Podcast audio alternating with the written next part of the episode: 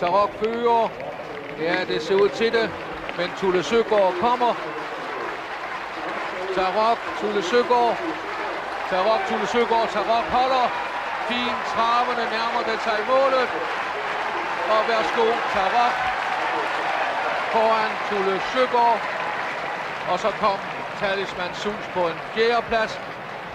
Derby-sejren til Tarok. Velkommen til Travsnak i samarbejde med Travservice. I dagens Travsnak har vi et interview med dyrlæger Peter Fogh, som svarer på nogle af de mange spørgsmål, som har rejst sig i kølvandet på Sundhedsprojektet. Vi snakker med træner Jeppe Juhl, som fortæller os om sin DM-sejr, sine mange talenter i stallen og sit syn på Lunds fremtid. Vil svenskerne ikke lege med os? Vi udlægger teksten og kommer også ind på de positive tal om IJ-årgangen og spil på heste og den flotte sport, vi ser lige nu og kan se frem imod. I ugens aktuelle med BS og Dyrbær taler vi om sund hest og ekvipagekontrollanter, og således er menuen. Og du vælger selv, om du napper alt i en mundfuld eller tager den i bidder. Under alle omstændigheder er der dækket op til en ny omgang travsnak. Så skal vi i gang med endnu en gang uh, travsnak, og uh, lad os starte med nogle uh, positive ting, uh, Carsten, som, uh, som kører nu i, i sporten. Uh, der har været uh, tal ud omkring uh, i, IJ-årgang 477 følge registreret. Den største årgang siden 2013 med 527 heste. Det er kræfter vel en stødt stigende tendens, der er hvert over det seneste år. Ja, vi har jo været nede og ramme, øh, jeg tror 363 for et par år siden. Så, så det, det er på vej øh, frem igen. Og nu kan man sige, øh, det har selvfølgelig nok ikke lige øh, haft den store betydning på den her overgang. men svenskerne er jo flinke til at hjælpe os også, forstået på den måde, at man jo nu har afskåret muligheden for at, at få udbetalt øh, opdrætterpenge for svensk registrerede heste, der starter uden for, for Sverige, medmindre det er i gruppe 1 løb.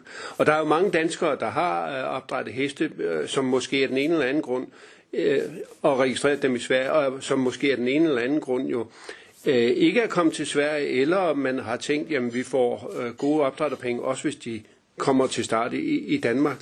Øh, så det kan jo godt være, at, øh, at, at, at vi får flere øh, danske heste på den konto øh, fremover også. Ja, absolut, og det er da kun glædeligt, at, øh, at, øh, der er så mange øh, danske registrerede følge i årgangen og øh, måske også øh, unghestesatsning med mulighed for præmiechance og, og, og så videre har haft en positiv indvirkning her. Det, det kan det være, og så skal vi jo heller ikke glemme, at der jo øh, faktisk jo inden for de senere år er opnået fine priser for, for dansk registrerede heste. Altså nu så vi lige den der Godfather, der startede i prøveløb i går med Johnny Takter på, på, på jeres ro. Den kostede jo 1,1 million i sin tid, ikke? og den er altså dansk registreret. Så, øh, så hvis man har noget godt, så er der altså også mulighed øh, for at, øh, at få gode penge for det. Absolut. Nu kan jeg ikke lade være med at tage lidt historie. En fantastisk IJ-årgang, vi havde tilbage, det var den årgang med, med Indus, som jo blev en af de bedste danske heste nogensinde. Der var andre gode heste i den årgang. John Løjbjerg, ja. Julius Royal Cannon og så videre. Det var en fantastisk årgang. Det var det. Det var det. Ja, ja Preben Kjærsgaard havde Julius Royal Canin øh, i træning, og jeg kørte den en gang i, i træningsarbejde. Det, det var altså en racer at sidde bagved for Søren der. Det var en lækker Ja, og Joachim Lindbo var der jo også, ja. uh, Futters, uh, ja. som, som Henrik Søn uh, fejrer store triumf med. Ja. John Løjbjerg havde... den her New York. Men, men der har jo været en... Der, ja, men der har der været en i årgang i mellemtiden også jo. Det har det, ja. Det har det, ja. Men det var lige de her heste der tilbage fra den tid, som, som vi begge to husker bedst, Carsten. Det var det, der er sket for 20-30 år siden. Det, det er nok det, vi husker bedst. Ja, ja. Sådan er det jo blevet. Men uh, lad os da håbe, at den her årgang uh, kan leve op uh, til den der gamle IJ-årgang, fordi så har vi da gode ting i vente. Der kommer også nogle omsætningstal frem her med, med det første kvartal, og det ser ud som om, at øh, der er sket en stigning i spillet, både på de danske vedløb, øh, men også totalt set, når man tæller de norske og de svenske spillerkroner med. Men det, jeg hæfter mig mest, det er jo omsætningen på løbet første kvartal er steget med 16 procent, øh, trods en nedgang i antallet af heste per løb. Det er jo, det er jo positivt. Ja, nu, øh, sig, nu, det, nu det er jo et mærkeligt år, og... Øh og, og sammenligne med i fjor, fordi der, der, der stoppede vi jo med at køre vedløb på grund af coronaen. Øh, den sidste løbsdag, der, der blev i første kvartal i fjor, det var den 8. marts øh, på, på Lunden. Øh, så, men, men, men, når man, men det har selvfølgelig ikke noget at gøre med, når man ser på, på den gennemsnitlige omsætning per løb, som jo er på 264.000. Øh, men, og vi kan jo sige, at, det, at, at den jo i fjor øh, der var den faktisk faldet, så derfor øh, i forhold til året før, øh, der, var den, øh, der var den faldet 3,7 procent, så det er selvfølgelig ikke så meget, men øh, det var dog alligevel øh, lidt så... Så øh, den fremgang, der er, den er der, den er der værd. Det handler jo blandt andet om, at øh, Norge har spillet mere med i år, end det gjorde sidste år. Det tror jeg. Ja, ja. og vi ved jo, at nordmænd de gerne det danske løb. Øh, traditionelt set har det jo tidligere været nordmænd, der spiller mere i spillekroner ind i det danske løb i forhold til svenskerne. Ja, og nordmændene vil, vil jo især, øh, bid, eller de bidrager jo især til vinder, øh, til øh, V4 og, og, og V5 omsætning, ikke? Og V65 og det Ja, præcis. Jeg har også noteret mig, at øh, sidste år, øh, der faldt spillet totalt set på sportsspil i Danmark med 10 procent. Og det er jo lidt interessant i det, vi jo øh, på hestespil, og især i Sverige i, fremdeles, men også i Danmark, jo har fastholdt øh, vores omsætninger på hestespillet, hvor spillet totalt set på sportsspil er faldet med 10 procent. Det er vel også noget, nogle tal, man kan bruge til noget. Ja, men, men vi, øh, vi kender jo ikke omsætningen på, øh, på, på spil på heste øh, generelt i Danmark, fordi de eneste tal, der er tilgængelige til synligheden, det er, øh, øh, det er de spil, øh, det, det, det spil, der er på danske hestevedløb. Vi kender jo ikke officielt øh, spillet på, øh, til, til Sverige, til Frankrig, til, øh, til, øh, til Norge. Øh, det, det, det, de, de, de er gemt øh, i spilselskaberne og, og hos spilmyndigheden, og det er jo noget mærkeligt noget, at man ikke på den måde kan få sig et, et overblik over, hvor stor er øh, hestespillet egentlig taget i Danmark, for det ved vi ikke. Okay.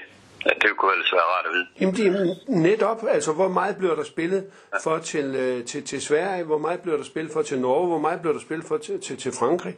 Det, øh, det er forretningshemmeligheder, og det synes jeg ikke, det skal være. Ja. Nej, og det der er interessant, det, det er jo, at spilleselskaberne jo tjener mere på en spillekrone sendt til udlandet, end en spillekrone til et dansk løb. Ja, også det. Så de har i virkeligheden også det, ja. Man... i, i det. ja, øh, øh, lige præcis. Øh, men det, det man så måske kan bruge det lidt til, det er jo, at øh, de der spillere, som har kigget lidt på, på fodbold og så videre, øh, der har vi nok øh, samlet nogle af de spillere op, der er begyndt at spille på heste, og det kan man også måske se en tendens af, af i, i de her tal, vi har fået fra i år.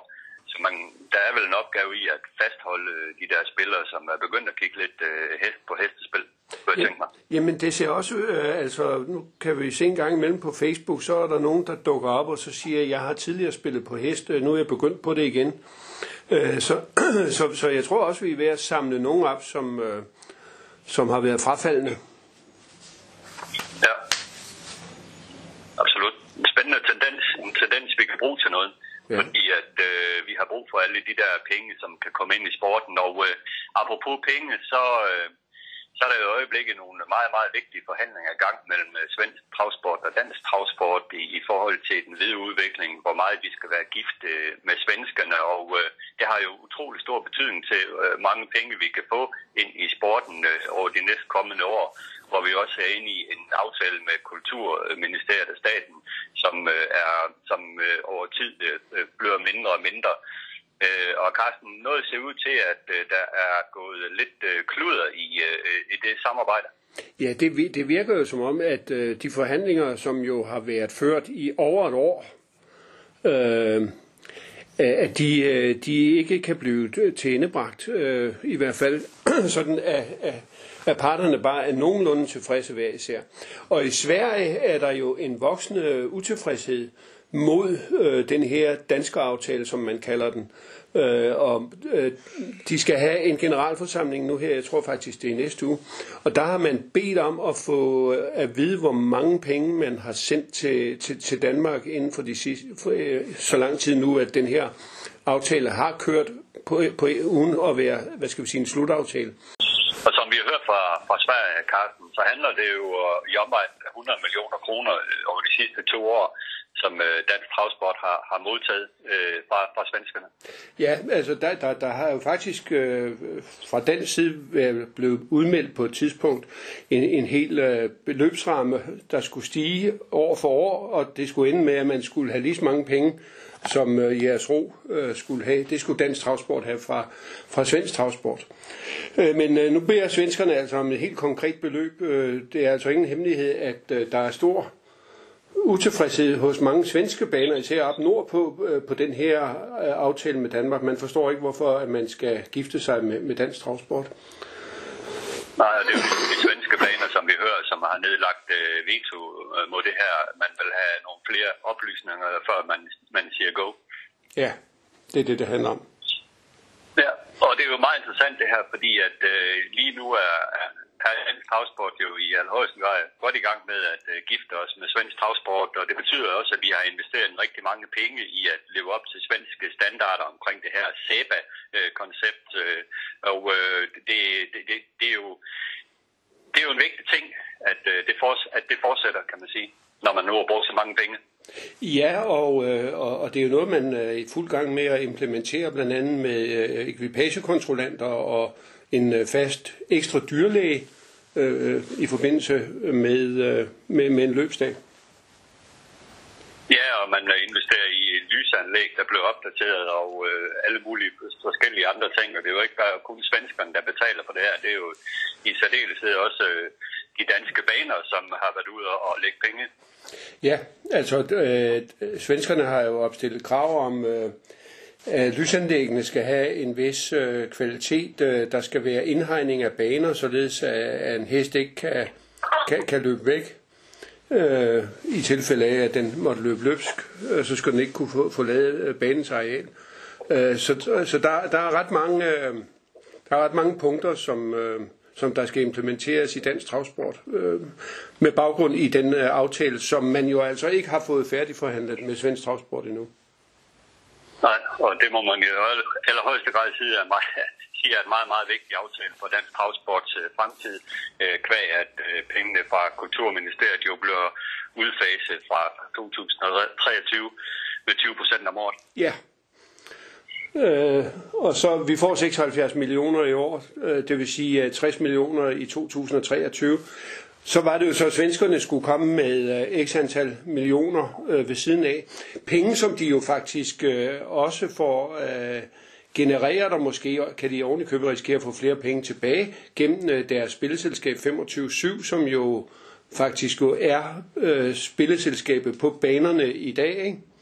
så, øh, ja. og, og regnes for sportens spilleselskab. Så, så det er jo ikke bare udgifter for, for, for svenskerne. Øh, det er også, det er, der er en business case i det her, som, som, som man må have gennemgået meget nøje, inden at man valgte at, at gå ind i, i, i sådan et samarbejde med Dansk Travgalop, som man gjorde. Ja. Men vi ved, at det, det her møde, det er ligesom, kan man sige, sparket til ja, sparket til hjørne, man er blevet bedt om at gå tilbage til forhandlingsbordet. Har vi nogen idé om, øh, hvornår man øh, kigger på det igen? Nej, jeg ved det ikke. Men det vi ved, det er, at DTC netop har holdt et møde, og man må da formode, at øh, det har været på agendaen, øh, det her svenske samarbejde. Det må man formode, at det er på hver eneste møde, som øh, Dansk Travsport Centralforbund holder. Det, det, det vil være naturligt, også selvom forhandlingspartneren faktisk er dansk hestevedløb. Så er det jo så vigtig en del af, af, af, vores, øh, af sportens eksistensgrundlag, som der skal forhandles på plads. og det har jo været en meget langsomlig øh, øh procedure, fordi det er altså, øh, ja, man startede vel i 2018, og nu har vi 2021, og du har ikke en slutaftale endnu. Altså, det, det, det er en hård fødsel. Det er en, det er en lang forlovelse. Det må man sige, og øh, det er noget med, at det er mor og søn, der sidder på hver side af forhandlingsbordet, kan man øh, Nej, det er så ikke... godt sige. Ja, det kan, det kan du godt sige, men de, de deltager jo ikke, de deltager ikke i forhandlingerne. Det gør de ikke. Okay, Det gør de ikke. nej. Men, men, øh, men, øh, men øh, Pekka Korpi er medlem af Dansk kan lette copy. Ja, Pekka Lette Korpi er medlem af Dansk Hestevedløbs øh, bestyrelse. Han erstatter Klaas Lundell, som jo øh, var formand for Jeres Ro travbane i mange år, og, og en virkelig stor danskerven, og faktisk nok øh, er den egentlige arkitekt bag det her giftermål. Øh, Klaas Lundell har haft øh, meget stor øh, feeling for, at vi skulle have det godt her i dag, og skulle, at sporten, travsporten den skulle kunne udvikles i, i Danmark, og, og har været med til at, og, og, og, og få den her aftale sat i gang. Men øh, han har med Og alderen hans, træt, øh, trukket sig tilbage, øh, og, og der er så Pekka Lettekorpi kommet ind i stedet for. Pekka Lettekorpi er næstformand i, på jeres rotravbane også. Og hans Og hans mor, mor er, er, ja, hun er så formand for, for svensk travsport. Lidt specielt, må man sige. Ja.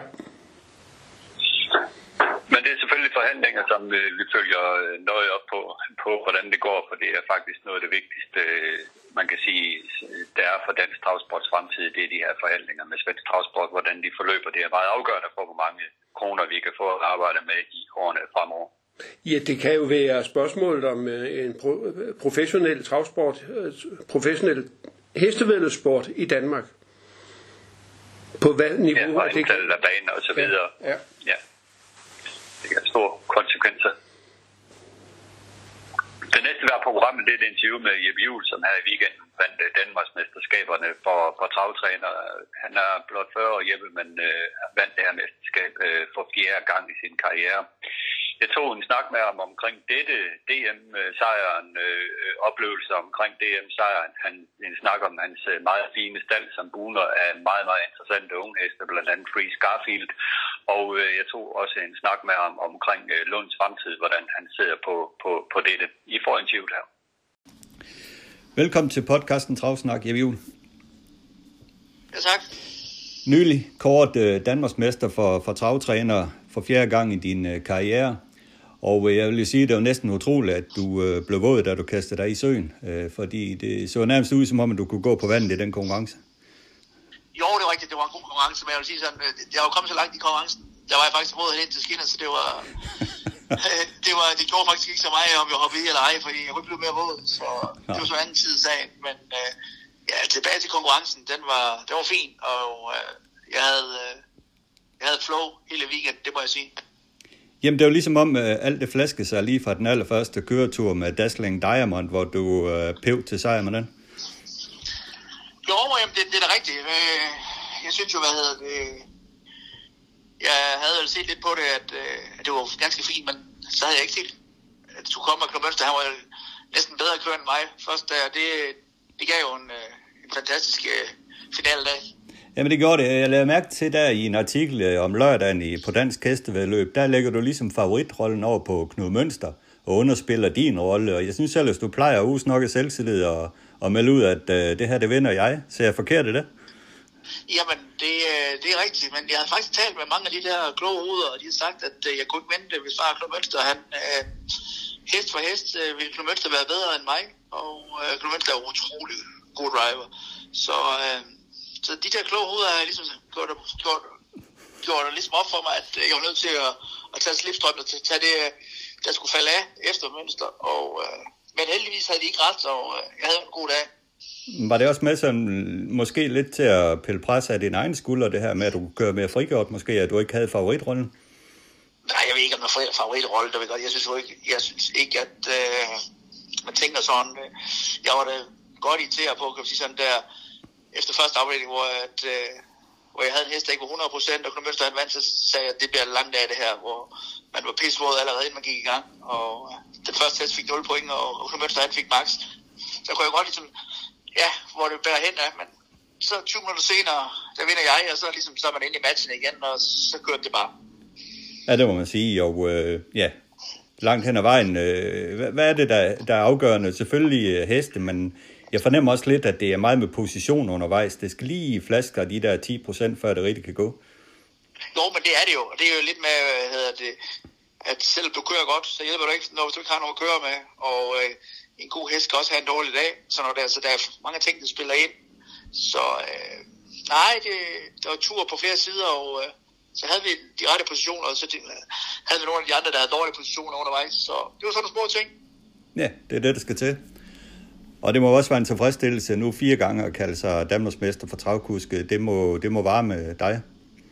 Jo, det er det også. Det, så har vi da gjort lidt rigtigt, at når man en gang ikke er her mere, så kan de vel huske en lidt et stykke tid i hvert fald. og nu får du en ny guldhjelm med. Kan du se, at din uh, hjelm også er guld i forvejen, så der er der ikke en stor forskel? Ej, det er det. Jeg havde taget, jeg havde, øh, jeg tog det brug. Jeg har, jeg, havde, jeg har jo en tre stykker af dem i forvejen, dem har jeg gemt, så jeg havde det forskellige til, til dagens løbskive, så jeg har allerede begyndt at køre dem, inden jeg får lavet en ny. du har taget den på forskud. Ja. Udover de 60.000 kroner i lommen, der kan du så bruge titlen til noget? Ja, det er da ekstremt stort, synes jeg jo. Øh, det, som jeg siger, det er noget, at øh, vi kan huske hele året, og det er noget, at, øh, som siger, at øh, om nogle år, så kan vi huske, at øh, ja, det var det år, jeg blev mester der, og det var det år, jeg har været nordisk mesterskab. Det er sådan nogle ting, man kan huske ligesom i, i milepæl i ens karriere. Altså det, det, det er klart, man kan det. Hvis man ikke øh, kan se tilbage ved det positivt, så, så skal man ikke være med i mere. Har du egentlig før, jeg kan ikke huske det, jeg husker ikke så godt, Jeppe, har du før været med i EM eller VM for travkusken? Nej, aldrig. Aldrig. Så er det vel din tur snart? Øh, det ved jeg ikke, men jeg var på den nordiske mesterskab den eneste gang, det var kørt, så det, det, er ligesom, jeg, det var jeg faldt tilbage på hele tiden, og det var jo det var kæmpe stort for mig. Jeg var en kæmpe cirka at vinde, så det var, det var et helt vildt arrangement. Det var et kado til Flemming Sund, der havde, en og alene havde lavet det der kæmpe arrangement, så det, det må være ham, der skal have stor kado til det. Ja, men du er frisk, hvis de øh, melder sig på banen og siger, at nu skal du køre hjem. Yep. Ja, hvis der er tre afbud, ja. så, så, så, er jeg, så er jeg klar, men det, det er klart, det vil jeg altid gerne være med til sådan noget der. Ja. Men hvis vi så kigger på din øh, stald og din træningsliste, der står i øjeblikket 47 heste. Den, den ældste er 7 år, og det er kaviar. Hovedvægten er lagt på 2, 3 og 4 åringer, og øh, har din stald egentlig sådan hest for hest set, nogensinde set bedre ud, end den gør nu? Ah, det ved jeg ikke. Jeg, øh, jeg var vel, vel øh, en 4-5 år tilbage, hvor vi havde øh, alle mine suveræn gode hæsser, der, og lige hvad de hed, dem der, der, der tjente vi utrolig mange penge, og der havde vi en utrolig kvalitet på det også. Men øh, hest for hest, der, der er jeg godt rustet nu. Det må jeg sige. Jeg har nogle ejere, der er utrolig øh, kvalitetsbevidst, og der, der, er ligesom, der er med på min vogn, og der har samme ambitioner som mig.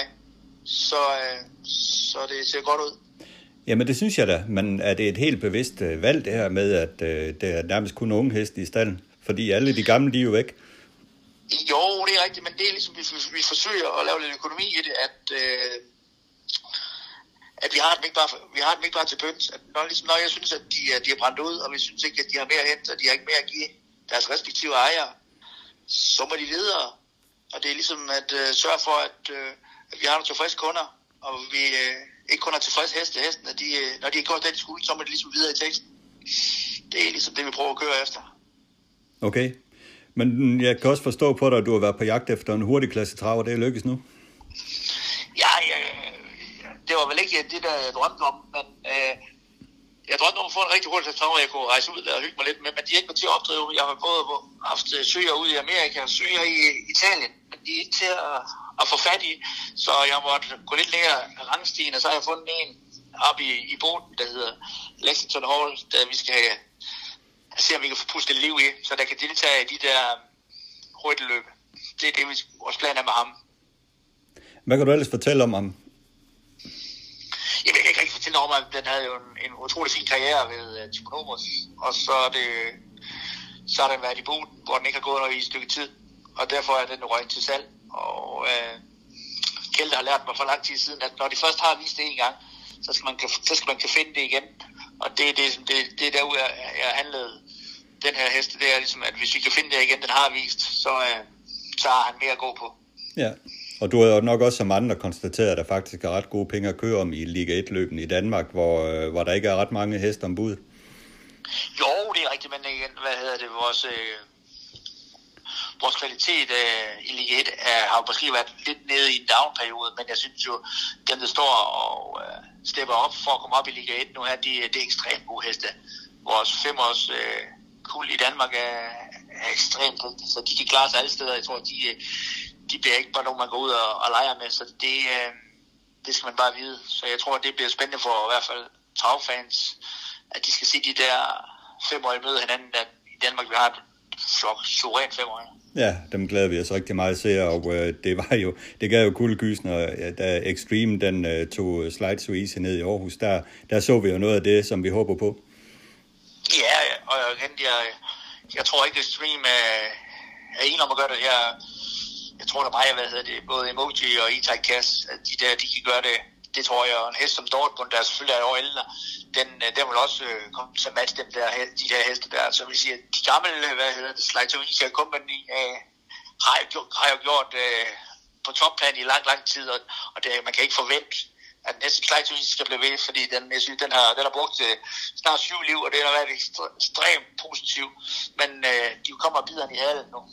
Ja, det er rigtigt, og øh, vi ser jo lidt af det på søndag, hvor det både er Dortmund, der til start må slide so easy, men også øh, Bandit Brik er, er klar igen efter pause, så det bliver da spændende at se det løb. Ja, meget. Ellers omkring øh, din stald, tilbage til din stald, øh, unghesten, øh, hvis vi, vi starter med fireåringerne, Freeze er jo en hest, som jeg har kæmpe store forventninger til, efter at jeg så af hesten sidste år. Jeg ved, du var i Skive i mandags og kørte arbejde med den. Hvordan gik det? Jamen, øh, jeg, jeg er ekstremt tilfreds. Jeg har været ekstremt øh, tilfreds med ham de sidste to måneder, så øh, jeg glæder mig til at få ham ud, og vi har planen at han starter i København i et 80-løb lige under hans øh, grundlag nu her om 14 dage. Så det øh, planen er lavet for ham, når han nu skal han til i gang. Ja, og hvad er dine forventninger til ham i år? Ja, de er mega høje. Jeg fik ikke gjort det rigtigt med ham sidste år, og øh, han havde nogle problemer, jeg ikke tog seriøst nok, og øh, det var lidt ærgerligt. For øh, ja, jeg synes, at der er lige så meget klasse som alle de andre. Han fik det bare ikke vist, og så håber vi, at, at han, øh, han får det vist i år, for han har det hele. Jamen, det er jo det. Og øh, han kan jo vinde den der for Jette Darbesejr, som du har været så pokkers tæt på at vinde et par gange. Det må, jeg tænker, det er måske den sejr, du allerhelst vil vinde.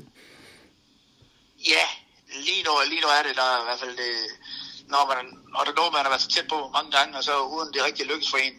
Og det er så svært, så det er selvfølgelig det, det er drøm, vi har, og det er noget, vi arbejder for. Det er rigtigt. Det er det altid. Det er klart, og, og Freeze har der i hvert fald potentiale. Det har vi set, så den venter vi spændt på at se i løb, Jeppe. Så har du modtaget Fly High Shadow i træning, en, en hoppe, som jo skal gå efter overgangsløben, efter det den viste sidste år.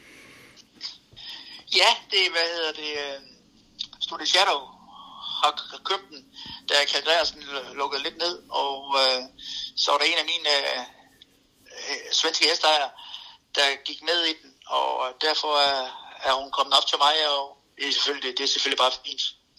Ja, det er det i hvert fald, og, øh, men sidste år, der kørte du jo en vis Fascination, som jo var overgangs øh, suveræne hoppe, men hende kommer du så måske til at give afkald på i år, hvis Fly High Shadow, som, som vente skal ud i overgangsløbene. Ja, det, øh, hvad hedder det, jeg har snakket med ham, og det er ligesom, jeg har sagt, at, øh, at, jeg, at han skal nok se efter noget andet. Ikke også? Jeg må sige sådan der, jeg må sørge for at give ham match i stedet for at være, være på samme hold. Så jeg må jeg være modspiller på øh, Fascination i år. Og det, det kunne han så godt forstå, at, at jeg var nødt til at, at passe og pleje mine kunder. Så det, var, det kunne han godt se fornuften i. Ja, selvfølgelig. Er der andre af dine danske fireåringer, der sådan er på, på gang i år til, til noget stort her? her er det udviklet sig over vinteren? Jamen igen, hvad hedder det, en hest som Felix Trøjborg kiggede det jo helt med, efter han vandt et forrygende løb som treåring i, øh, i Derby weekend. Så troede vi, at han skulle gå op blandt de allerbedste, men øh, lige pludselig blev han skæv og dårlig. Vi fandt aldrig rigtig nogle store fejl på ham, og det var mest i kroppen. Han var, han var, han var træt af det hele, og øh, nu her, den her lange øh, vinterpause har gjort ham rigtig godt, så han har trænet rigtig godt gennem lang tid også. Og, ja, vi har mange fine heste, hvad hedder det, de der andre efter jeg har, det er lidt, de, der kommer overfra. De har ikke tjent så mange penge. De må jo ligesom, hvad hedder det, bevise det selv, men i hvert fald en, en Freiherr Faust og en Fasten, uh, Fast Shadow, det, uh, det er Fasten Dagbjerg. Fasten, Dag, Dagbjerg ja. og Fast Shadow, ja. det er altid en heste, der, der, der er meget potentiale i. ikke også, som, øh, ja. som kan være med frem. Det er det. Ja. Kingslayer så vi i Skive mandags, gik vel okay bag uh, Stonefire US? Nej, han var ikke som han skulle være. Han var, han var skuffende. Det er sjældent, at min far han skiller ud, men han var lidt vrede, da jeg kom hjem. Han, han, var, han var direkte skuffet, og hesten var skuffende, så vi arbejder lidt videre. Det er jo klart, at den hest, øh, der slet ikke startede som treårig, jeg mangler at få op i det flow der, og det, det er nok det, vi savner lidt, at, øh, at den der udblevende øh, tre sæson, det kan godt komme til at tælle længere tid, end jeg havde forventet. Øh, ja, men der var noget med, at den brækkede, var det et hovben eller et eller andet? Ja, han brækkede faktisk lige før musketerløb, hvor jeg har kørt 15 med i skive og 1600 meter, og ikke klar til musketerløb. Så kom corona, og jeg skulle, så skulle han starte i København i stedet for, så ja, han så uheldig og oprække i, i koden, som antager så skrue sammen og sådan noget der. Så på den måde er det ikke øh, noget, der er farligt, men igen, det tog en hel sæson. Og øh, med øh, hvile og, og genoptræning, så de der 7 år starter, han skulle som træer, så tjente den der halv million, som jeg havde planlagt, den, uh, den har skubbet os lidt tilbage. Ja. Men uh, vi, skynder, vi skynder os langsomt for at få ham op i gear igen. Det gør vi. Ja. Øh, skal han se sand nu, eller er dagen øh, aktuel for ham? Jeg synes, at øh, han øh, må ud i de der løb der med alle de penge, han har, der er han nødt til at gå efter de fire løb der, hvor, hvor han kan starte, så må jeg ligesom, så må jeg køre forsigtigt med ham, og, og så lade ham udvikle sig gennem de løb der, og flytte ham stille og roligt frem. Okay. Så går vi til treåringerne, og allerførst øh, en hest, som jeg så malum på i Aarhus, det var Fortnite, en søn efter Trixton. Jeg synes vældig godt om hesten. Hvad er din kommentar til? Jo, han har, øh, han har gjort det godt. Han var faktisk lidt sen af min treåringer. Har, var han, øh, var han sen, sen udviklet, men på de sidste, det vil sige sådan, de sidste øh, tre måneder har han bare oppet sig helt vildt og været rigtig dygtig. Og som sagt, det han gjorde i, øh, i, i Aarhus, det var bare i hånden. Ja, en norsk hest. Er den meldt i ja, noget der? Den, har, den er meldt i det hele, og øh, der er han skal have en, to starter mere, inden han har et, øh, hans Peter Tolsten spændeløb. Okay, så er der allerede store planer for ham, kan jeg høre. Ja, det er der. Meget spændende. Det er ikke så meget længere, man ser der i, i Norge, Jeppe. Jamen øh, igen, det, øh, det her corona, det, det gør alting svært for os, og vi, kan, vi kan ikke komme ind i landet, det har jeg allerede problem med den der hest nu her. At hvordan, hvordan øh, jeg skal få den der op, hvordan vi skal få det afviklet, den her tre med den. Så det må vi lige prøve at se, hvordan, øh, jeg håber, de åbner mere op for os, for ellers så, øh, så, må han, så må han sendes til Norge, hesten, og så må vi ligesom, øh, om det er Kim Pedersen, der skal træne ham, det er måske, må måske en plan øh, for hesten, de hesten de rette muligheder for at øh, tjene nogle penge i de der norske løb, men øh, det må vi ligesom se. Jeg vil allerhelst gøre det selv, men hvis ikke jeg kan komme derop, og mit personale kan komme derop, så må vi, må vi måske gøre sådan noget. Ja, er det også coronaen, der er årsagen til, at øh, Frankrig er svært, du har ligesom droslet lidt ned der? Ja, Frankrig, det er simpelthen fordi, jeg ikke har heste, der er gode nok. De, øh, de heste, jeg har, der, de er væk, og de har tjent det, de skulle i Frankrig. Og ja, Sverige, det er... Man skal jo ligesom øh, tage det op for, for et mål for at tjene noget penge, for ellers så er der så gode penge i Danmark. Man skal også være realistisk og sige, at det koster mig at tage afsted. Og hvis vi ikke vi har mulighed for at tjene det, den svenske krone er ekstremt dårlig, og den danske krone er stærk, og vi har 15.000 at køre om i, i, løben, i, i de gode løb i Danmark, så man skal, man skal vide, hvad man gør, og jeg synes, at øh, så, er det, så er det blevet sådan, som det blev. Okay, fair nok. Tilbage til treåringene. vi tager lidt afstikket, Jeppe, men det er fint nok. Uh, Garfield øh, var jo en hest, som, øh, som var rigtig fin som to og så også en hest, du var i skive med i mandags. Hvordan var han der? Øh, han var lidt tung, og det var helt forståeligt, fordi han har, han har gået ekstremt meget træning, og han har gået sammen med de gamle her hele, hele vinteren, så han, der har puttet mig i ham nu her. Så han skal nok have et, øh, et lettere banejob i Sulke for at blive specialist til, men ellers så er han, øh, ja, jeg, jeg ser det lyst. Når jeg, når jeg kører en tur med Garfield, så ser jeg lyst på det, det må jeg sige.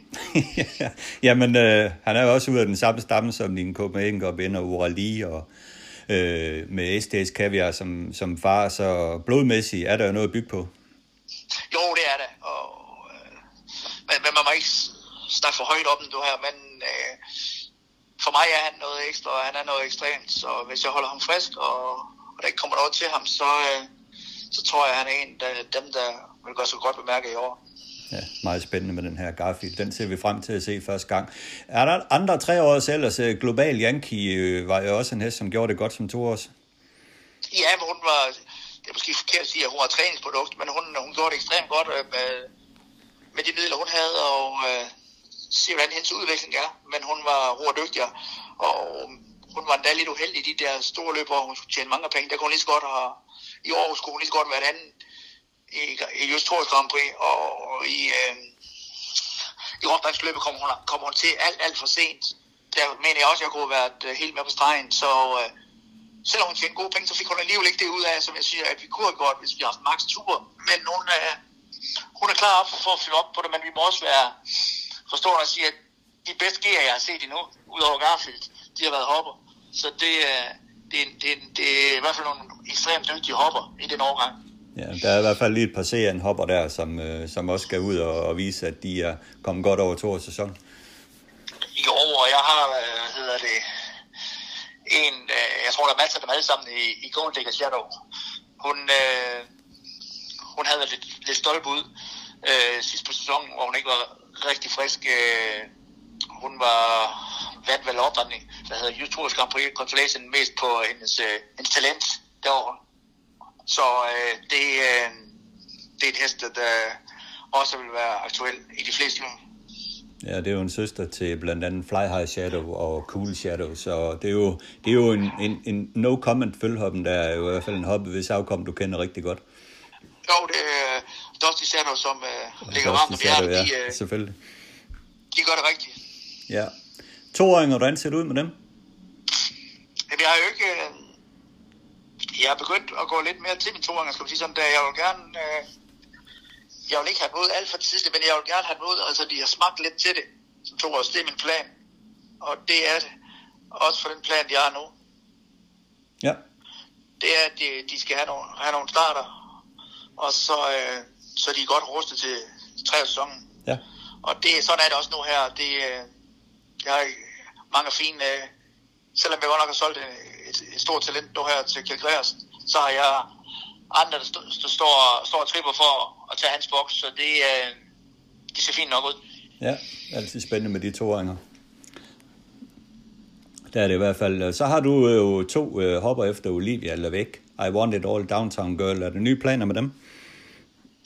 De går lidt øh, galoptræning nu her. De er ved at putte øh, nogle mængde ind i De går faktisk øh, deres styrketræning tre gange om ugen nu her, så de, øh, de, de arbejder ekstremt hårdt lige nu her. Det er lidt ligesom planen, at, øh, at så de kommer igen om måneds tid, tror jeg. Så er de klar igen begge to. Ja. Opgaverne, skal de søges i Sverige? Ja, men det er ligesom der, hvor, hvor, hvor pengene er. Det er, hvad hedder hun, øh, Downtown har jo fået ekstremt mange penge på sig i, øh, i løbet af no time. Så hun skal nok gøre sin starter i Sverige. Og I Want It All, øh, hende skal vi fortsætte med at bygge lidt lettere op i Danmark, indtil at uh, vi skal prøve og så spænde buen og melde hende i de der 80 hopløb, som hun står vældig i, og der skal vi se, om vi kan kvalde hende ind. Og det er jo ligesom, ja. at hvis vi kan bare kan løbe med at holde hende i hendes klasse, og hun kan løbe og vinde der, så glemmer hun vel lidt det, at, at det er nogle andre heste, hun møder det der, der, der, så det kunne være sjovt at prøve det. ja, ja, den svenske konkurrence der blandt overgangshestene, den er ikke at spøge med. Nej, de er dygtige. Ja. På søndag, der skal du køre Du, hvor de du, du vel for Peter Rudbæk, en uh, utrolig lækker søn efter Maharaja. Hvad har du talt med Peter om i forhold til sæsondebuten? Jamen, jeg har ikke rigtig talt med Peter, men Peter har spurgt mig, om, øh, om jeg kunne køre ham der, så havde han Peter vil give ham et løb i Odense, inden vi skulle til musketerdagen, og det sagde jeg, de var jeg klar for. Så det er faktisk det eneste, jeg ved, hvad Peter han står for, det er jo det er kvalitet, og, og han har styr på hans ting, så det er jeg ikke så bange for. Nej, og det er da en utrolig dejlig hest, den her. Ja, det er det. Det er en god hest. Det er det. Ja. Ellers noget nyt fra dine stald, vi skal omkring, indtil vi lige går videre til det sidste punkt. Nej, igen, det for alle travelskere, så er det den bedste tid, vi går i møde nu her. Så det er kun positivt. Nu håber vi snart, at ja, vi kan åbne landet op, så vi alle sammen kan komme til at nyde hinanden og komme til at, hvad hedder det, være mere, ja, få det tilskuer frem på. Det er ligesom det, der sætter prikken over i et. Ja, det kan I mærke i aktive, at der ikke er nogen, der, der står derude og klapper, ikke? Jo, det kan vi også. Også igen, at øh, det er ens kunder, jeg godt forstå ens kunder, at de gerne vil, øh, vil se deres heste, så når det, jeg synes, de har været tålmodige i lang tid nu her. Og øh, jeg synes, at øh, ja, jeg vil glæde os til det hele, det bliver åbnet op, så vi kan få set hinanden igen. Ja, absolut. Det sidste punkt, som jeg lige synes, vi skal, vi skal runde, øh, der har været meget debat om Lund og banens fremtid. Det er jo noget, der optager mange mennesker, hvor meget øh, debatten går på at skaffe nye træner og hester til banen. Altså, hvis du blev spurgt, hvis du var en ung gut nu her, om du vil være træner på Lund, hvad vil de svar så være? Jo, men jeg synes, jeg har altid haft en forkærlighed til Lunden. Jeg har altid været vild med Lunden, og jeg synes altid, at det, det har været dejligt at komme derover. Det, øh, og det synes jeg stadig, det er. Men øh, glamouren er ligesom faldet af, og det er jo ligesom med tiden, med det hele, at det er, det er ikke rigtig følt med udviklingen. Og øh, det er jo lidt synd. Og øh, vi må også se sådan på det, at øh, udviklingen er en helt anden, end det var for 30 år siden. Ikke også, da jeg var ung gut, der var, der var Lund det største. og man havde hestestart på Lund, så, så havde man kun gode heste. Og øh, dengang jeg arbejdede derovre, det var lidt lige sådan. Øh, det var, der var fest og farver altid, og masser af hest i løb. Men øh, ja, nu er det en ny tid, og øh, det er det, vi må indrette os efter. Og øh, derfor er jeg jo tilhænger af, at vi gør noget drastisk. Og for mig vil det jo være ekstremt fedt, at hurtigst muligt få bygget en, øh, en 1400 meters bane ud ved, tæt ved motorvejen. Et opvisningsarena. At øh, 30.000 i første præmie, så vi kunne køre der. Så siger så vil det hele, så vil det hele blomstre igen. Du tror ikke på, at øh, der rigtig er nogen fremtid, øh, der hvor Lund ligger nu, i forhold til at jo, udvikle det, sporten?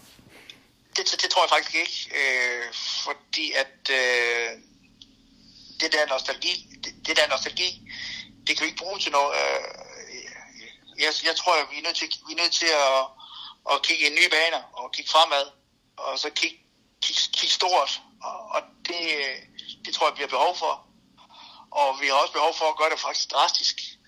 Fordi at øh, hvis vi bare bliver med at snakke, som vi går i sidste stykke tid, så når vi det ikke i min karriere. Og så er jeg bange for, at øh, så er skibet sejlet. Og så, øh, så er det, for, så er det for, for sent for dem, der skal aftage mig. Og jeg tror da også, at min dreng. Han vil også, også gerne øh, gå til hestevedløb. Øh, det skal han have mulighed for, og det håber jeg, at der er nogen, der tager vare for, så han stadig kan komme til. Det må jeg sige. Absolut. Lad os krydse fingre for det, Jeppe, at der bliver stænkt, tænkt store og rigtige tanker i forhold til, til Lund og dansk travsports fremtid, for det har vi da brug for. Ja, tak. Det være dejligt. Absolut. Tak for snakken, Jeppe. Ja, tak. Carsten Jeppe, han er jo øh, på den linje omkring øh, Charlotte Lund øh, travbane, at han mener, der skal ske noget. Han mener, at banen den skal flyttes og laves til en 1400 meter bane. Og du er jo inde på, på, på de samme tanker. Ja, altså... Øh, det er jo generalforsamlingen i det danske travselskab, der skal tage stilling til, hvorvidt man skal bede Gentofte Kommune om at, at få lavet en ny øh, lokalplan, og så ud fra den øh, kan det jo så være muligt at, øh, at øh, sælge banen i Charlottenlund og etablere en ny vedløbsbane i Høje Tostrup, hvor man har fået øh, udsigt til at få stillet et, øh, et et egnet areal til rådighed af Høje Tostrup Kommune. Og, og jeg ser det som øh, en øh, mulighed for travsportens overlevelse øh, i Storkøbenhavn. Øh, Charlottenlund Travbane er 130 år gammel. Man skal værne om traditioner, men øh, Øh, det kan ikke nytte noget, hvis øh, der ikke er interesse for, for, for det her. Så bliver det bare et tomt mausoleum, der står tilbage, og det er stort set jo, hvad Charlottenlund Travbane er i dag. Der er jo ikke noget liv på, på, på banen, som der var for 30 år siden. Vi kan genskabe noget af interessen ved at flytte øh, banen ud til det areal ude i Høje Tostrup, hvor der kan være daglig træning med heste, og der er folde. Øh, øh og det er, jo, det er jo det, der er skismat på øh, Charlotte Travbane. Du kan ikke have en hest øh, i vore dag opstallet fast øh, på, på, på vedløbsbanen, fordi den har ikke mulighed for at komme i fold. Det kan de, det kan de øh, i Høje Tostrup. Der kan du så let fra din bopæl i Storkøbenhavn kunne komme derud. Der, det er en kilometer fra Høje Tostrup station, der er den anden hoved øh, banestation i, i Storkøbenhavn. Der er, der er hvad hedder det, motorvej til højre og venstre fra, fra Høje Tostrup. Så, så, så adgangen er let, og, og du kan skabe fornyet interesse, eller du vil skabe fornyet interesse for travsporten. Du kan køre ud og klappe din hest øh, i Høje Tostrup akkurat som galophestejerne kan øh, køre ud til Klampenborg og klappe deres hest. Øh, på Klampenborg er der jo masser af heste i træning. De har simpelthen ikke øh, bokset nok til, til, til de galopheste, som der er omkring. Øh, vi, kunne, øh, vi kan genskabe interessen for travsporten med, en ny, med et nyt baneanlæg med tilhørende træningsfaciliteter, og måske andre øh, hestesportsgrene også i Højtostrup. Ja. Og apropos øh, Lunden, der, så er den nye direktør jo i stolen i dag til sin første arbejdsdag på en lyksdag, kan man sige. Han er Christian Sørensen, og øh, øh, han har selvfølgelig fået det opdrag, at han skal skaffe øh, publikum og interesse ud på den øh, nuværende bane. Det her med øh, banens fremtid og videre beliggenhed ligger jo i bestyrelsesregi. Så hans udgangspunkt er jo selvfølgelig at skaffe flest muligt tilskud ud på, på Charlotte Lund travbaner, og øh, der har han jo fået sig en, en spændende opgave. Det må man sige. Han kommer fra fodboldens verden, så øh, han, han, han har jo nok de kvaliteter, der skal til for at, øh, at, at kunne øh, måske øge interessen for at komme til trav i Storkøbenhavn. Ja, og han skriver også selv i programmet i dag, at hans familiegenerationer har haft et tæt forhold til vældesporten som hestejer, så han, øh, han kender jo også til, til sporten af den vej. Ja, det er så i Aarhus. Det er i Aarhus, ja. Asbjørn Sørensen er hans far. Og Asbjørn Sørensen okay. er jo øh, formand for, eller har været for Jysk Galophestejerforening og sidder i bestyrelsen i Jysk øh, Vældelsbane. Okay. Og har haft Så han kender udmærket godt til sport. Det, det, han har i hvert fald haft mulighed for at, at, at kunne komme til det. Ja. Omkring sporten, så er det det, vi skal slutte af med øh, i dag at snakke om, fordi at øh, Foråret er her, og de gode heste er på vej, og det ser vi uh, uge efter uge, og senest i Aalborg i søndags, hvor Flem Jensen, han sæson debuterede hans år femårige hoppe ind i mini Mejnemo efter Vesterbro Prestige, der vandt uh, trods at løbe døden til tiden 13-3 over 1600 meter mod ældre hopper. Det var en meget lovende sæson, det Carsten. Det var det, og jeg synes, hun var dejlig smidig og, og velafbalanceret. Jeg synes, hun så rigtig dejlig ud, og, og det var jo en kanonpræstation, som Mini Mini Mejnemo hun lavede absolut dog et øh, tiltrængt tilskud til, til, til den ældre hobby elite, hvor øh, næste store opgave kunne man måske formode kunne blive øh, DM øh, for hopper i Odense, som øh, køres øh, midt i maj. Øh, det var, var da oplagt, at hun søger mod det. Ja, og så på Vestergaard, han præsenteres jo for en uh, utrolig dejlig hest efter Wishing Stone. En uh, hest, som hedder Stonefire US i mandags i Skive, som vandt uh, ganske let i tiden 14-7 i en bane, der i hvert fald var minus et sekund uh, langsom. Uh, uh, en meget, meget tiltalende hest at se på den her kasten. Det er en uh, lækker type Stonefire US, som jo i øvrigt faktisk er opdrettet af en dansker. Den er nemlig opdrettet af øh, Knud Erik Ravn, Kobberland, som øh, i nogle år havde nogle hopper øh, i USA, og Stonefire US er et af hans opdræt. Og den ejes af en gruppe af vedløbsinteresserede op fra Aalborg. De havde den også i USA, og har så taget den hjem nu her som fireåring. Øh, og jeg tror, at den har ikke, den har ikke startet for mange. Den, den levede ikke helt op til forventningerne som treårs i, i fjor. Den havde en god toårssæson, men levede ikke gik ikke rigtig videre som treårs, men nu skal det så blive spændende at se, om øh, Bo Vestergaard kan, kan forme den til en øh, kommende toptrav. Den starter jo med 3 kvart million kroner, så den, øh, der er jo ikke nogen lette opgaver for den i fremtiden. Øh, han kan så søge nogle øh, fireårs øh, øh løb, øh, men øh, det bliver hårdt, øh, men det bliver meget spændende øh, at følge Stonefire US. Lækker hest. Det var i hvert fald en meget, meget tiltalende hest med et skønt trav, selvom den ikke er så stor, så kommer den fint hen over banen. Og øh, som Bo Vestergaard sagde i 1620, så sigter han mod Frostjerners mindeløb i Skive som den næste opgave, og fireårsløbet på Copenhagen Cup dagen øh, derefter. Øh, så meget, meget spændende at følge udviklingen på den her øh, hest. Ken Juhl, han vandt jo i går med Festival of Speed, der fortsat er ubesejret, øh, og øh, der har han virkelig en øh, her, den gode Sten Juhl. Det, det virker til. Det virker til det, men som øh, Sten jo også har sagt, så er det jo, så har den jo endnu ikke været ude at møde nogle af dem med lidt mere hår på brystet. Øh, og i går, der løb den jo bare alene foran feltet øh, 50 øh, meter. Og det var jo ikke fordi, at den, øh, hvad skal vi sige, dødpullede. Det var vel bare fordi, den havde at den, den var fint inde i det tempo, 14,5 tempo, øh, som den løb stort set i hele vejen, sluttede af med 13,3 de sidste øh, 500 meter. Men øh, en utrolig lækker hest. Meget lækker hest at se på. Lad os håbe, den holder. Den Ja. øh, fik jo et afbræk øh, på, på ret så mange måneder, fordi den havde problemer med en vedhæftning på, på et ben, øh, men den fik tiden til at, at, at komme tilbage, og øh, nu må vi se. Det kan være, at Sten Juhl han får et luksusproblem. Han har været fastkusk på Fossa, som træner til Gordon Dahl. Øh, udvikler Festival of Speed sig videre til en årgangshest, ja, så, så skal Gordon Dahl nok finde en ny kusk. Ja, det kan være, øh, og vi kender jo tradition to sten, at han øh, plejer at køre den bedste. Jo, Øh, men han, som, han skal jo køre den, han har, i- han skal jo køre den, han har i træning. Sådan er det dog blevet øh, nu. Nu kan man ikke bare sige, øh, nu kører jeg øh, den, jeg tror, der er bedst, hvis ikke han har den i træning. spændende at følge udviklingen på den her. Øh, om den går ubesejret hen øh, over den her sæson, så bliver den jo nærmest historisk. Ja, Liga 1, øh, Liga 1 øh,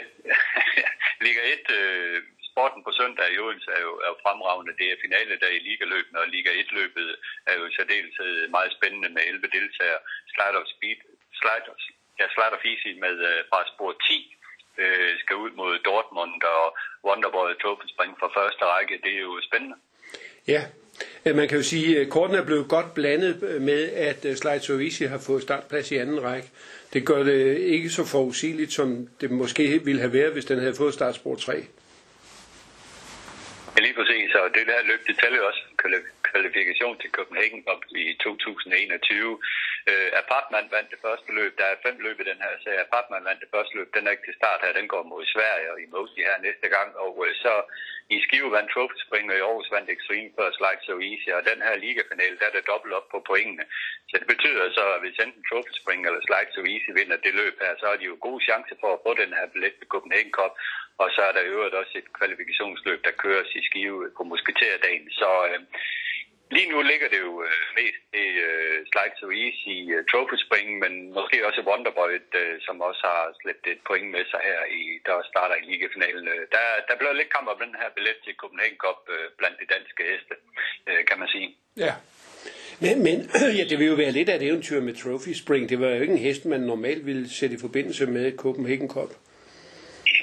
Nej, lige præcis, men man har da i hvert fald øh, chancen her, både øh, hvis den øh, får bring med sig i Odense og bring med sig i Skive, så kan den jo lige pludselig have flest bring og dermed sikre sig en øh, startret i Copenhagen Cup, øh, som det hedder i propositionen.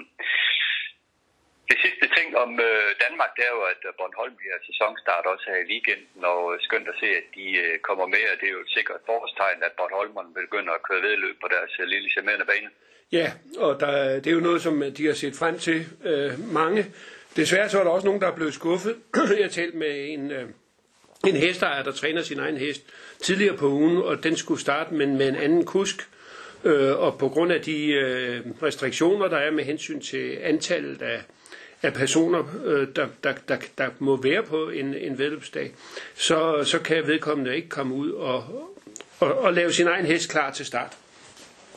Fordi øh, øh, det, det, det, det gives der ikke mulighed for. Og det er jo ærgerligt, det er jo trist, men det er jo så øh, den her coronasituation, som, øh, som sætter de begrænsninger. Ja, men man åbner op med et godt program, hvor Klude og hurtigklassen, hvor Standard, Standard Liver er tilbage igen efter pause med Stefan Lindholm i, i vognen mod gode heste, og øh, det er lidt af en lækker disken, det løb. Det må man sige, og det er da også dejligt at se, at Stefan Lindholm ikke har gjort alvor af sin uh, trussel med at, at holde op med at køre vedløb. Det har han jo gjort. Uh, det, det, han er snart ligesom Frank Sinatra, som, uh, Ja, som gjorde mange comebacks. Uh, altså, det kan være, vi skal kalde ham The Comeback Kid. Ja, det kan være. I Sverige nærmer det sig med Power Olympia travlt, øh, og øh, de har gjort et scoop. Øh, Jon Valder Pedersen har engageret to franske heste, blandt andet Delia de Pomero, som meget interessant skal køres af Erik Raffin. Det er et klue at få til det løb. Ja, det er det. Hun er jo vinder af årets Prix de France, hvor hun slog FaceTime Bourbon på en øh, helt øh, utrolig stærk øh, afslutning. Det var her, hvor FaceTime Bourbon den løb alene foran med Bjørn Gubbi Sulkin. Og, øh, og lignede jo faktisk en vinder ind i opløbet, men øh, så kom Delia susende ned bagfra. Jeg tror, hun sluttede af med 1.06.6 de sidste 500 meter. Øh, og fangede jo øh, FaceTime Bourbon. Øh, og det betyder jo så også farvel til Bjørn Gub som kusk på, på FaceTime Bourbon. Og så er det jo så faktisk Delia Dupomerus øh, kusk, Erik Raffang, der nu skal køre FaceTime Bourbon øh, fremover. Men det er så en anden historie. Delia Dupomereux, som jo altså vandt øh, øh, Prix de France, har været en tophoppe øh, i, øh, i, øh, i Frankrig her igennem de seneste sæsoner har været med i Prix de, i, øh, i Prix d'Amérique.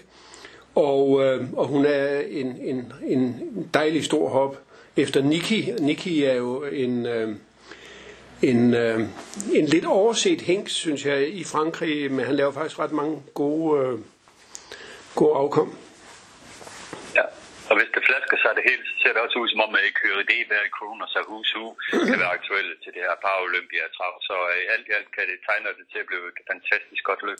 Ja, så kommer så den femårige franske Gelati-kort øh, med Gabriel Gelomini ja. også til start. Det er jo en af de bedste franske femåringer.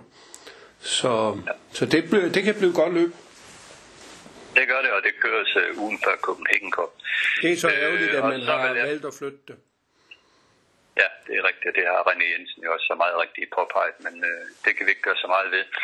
Øh, men ellers vil jeg som det sidste henlede opmærksomheden på et øh, løb, der køres på Værsukker, løb 12, der køres omkring 19.00 på, på lørdag. Fordi der er det Robert Bergs ubesejret Google Gargason på Bros Victory. Treårsen, der, der, der er imod sin femte start nu her, skal møde øh, en øh, Alessandro Gucador træne hest i en ubesejret Søn efter Redica, som er kastmækker, som kører sig en Silstrøm. Det er to ultra gode heste, som jeg vil virkelig vil anbefale, man følger op på. Og omkring Alessandro, så er det jo blevet offentliggjort i dag, Carsten. Han er blevet øh, solvalgertræner og åbner en filial i Sverige med øh, på nuværende tidspunkt 15 heste. Han er jo øh, bare øh, kusk øh, træner, som nok kan sætte lidt fod i det. Ja, og så har han jo også lært at beherske sig med hensyn til, øh, til drivningen. Altså der, jeg synes jo, nu ser jeg til løb øh, fra Italien, jeg synes faktisk, at øh, de italienske kuske virkelig har fået indskærpet øh, en, en, øh, en, en bedre opførsel øh, med hensyn til drivning i løbende. Man ser ikke de vilde drivninger mere. Jeg synes næsten, det er værre i Frankrig kun lige nogle enkelte gange, hvor man ser løb i Italien, der synes jeg, hvor, hvor, det, hvor det går lidt i amok, men, øh, men du har ret, øh, det ser bedre ud. Øh, det gør det absolut. Og øh, han har jo øh, nogle fantastisk spændende heste i stallen, blandt andet Vernissage øh, Grip, som øh, starter her i weekenden i Sajoneki, og han sigter på derefter på øh, Finlandia Open, og så elite med den her øh, Grip som en af Europas bedste heste. Ja, han har jo også Vivid YSS, som jo vandt øh, det store sprinterløb på Cannes for andet år i træk. Ja. Så den kiksede ja, og så... Vitruvio. Og Vitruvio, ja, den, øh, den kan de så ikke rigtig få i gang. Men øh, Vivid Vaisas øh, vandt jo som nævnt der i, på Cannes så startede han i, Frank i Italien, hvor han galopperede fra start af. så har vi ikke set ham siden, men han kommer snart igen. Og, og også et emne til, øh, til, til elitloppet. Og måske også har han, han nogle gange appellet frem til Copenhagen Cup. Det kunne jo være interessant. Det tror jeg, han har. Ja. Det var det sidste, vi havde øh, at snakke med os to i dag. Carsten, nu skal I få ugens aktuelle med BS og dyrvær.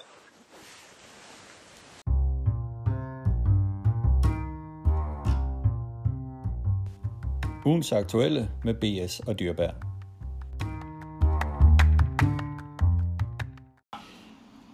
Ben, vi skal i gang med ugens aktuelle, og øh, den er i høj grad aktuel. Det er jo sådan, at øh, DTC øh, har indført det, man kalder for sund hest, og man har indført øh, ekipagekontrollanter, og det har man jo øh, set øh, udført her i VDM og i går i, i Bilund.